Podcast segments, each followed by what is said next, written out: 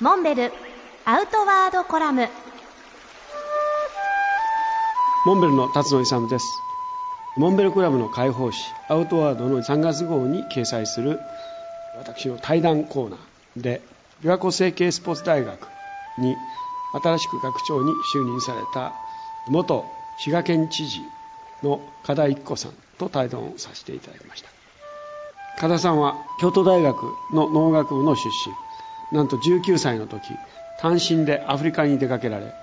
ガスや電気や水道のない生活の中に人間性の原点を見たとおっしゃっていました。以来環境に関して非常に関心を持ち、にきはちねんかん勤められた滋賀県知事の時代には滋賀県の環境問題に積極的に取り組まれてこられました。私は琵琶湖成蹊スポーツ大学の前学長飯田実さんから依頼を受けて客員教授を拝命して、今年でちょうどじゅうねんになります。大学のキャンパスは琵琶湖の西岸平山の元にあって、本当に自然豊かなロケーション、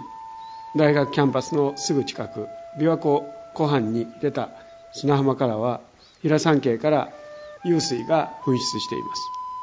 この湧き水を加田さんが辰野さん飲んでみましょうと言われて、誘われるままに一すくい飲んでみました。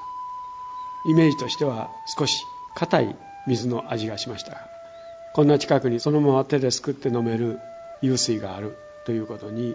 新鮮な驚きを感じました。